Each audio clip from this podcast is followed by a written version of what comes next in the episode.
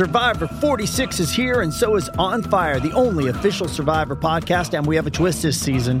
The winner of Survivor 45, Dee Valladares, will be joining us every week. We're going behind the scenes of the biggest moments, the how and the why things happen, and the strategy and analysis you can only get from someone like me, a Survivor winner. Listen to On Fire, the official Survivor podcast, wherever you get your podcast.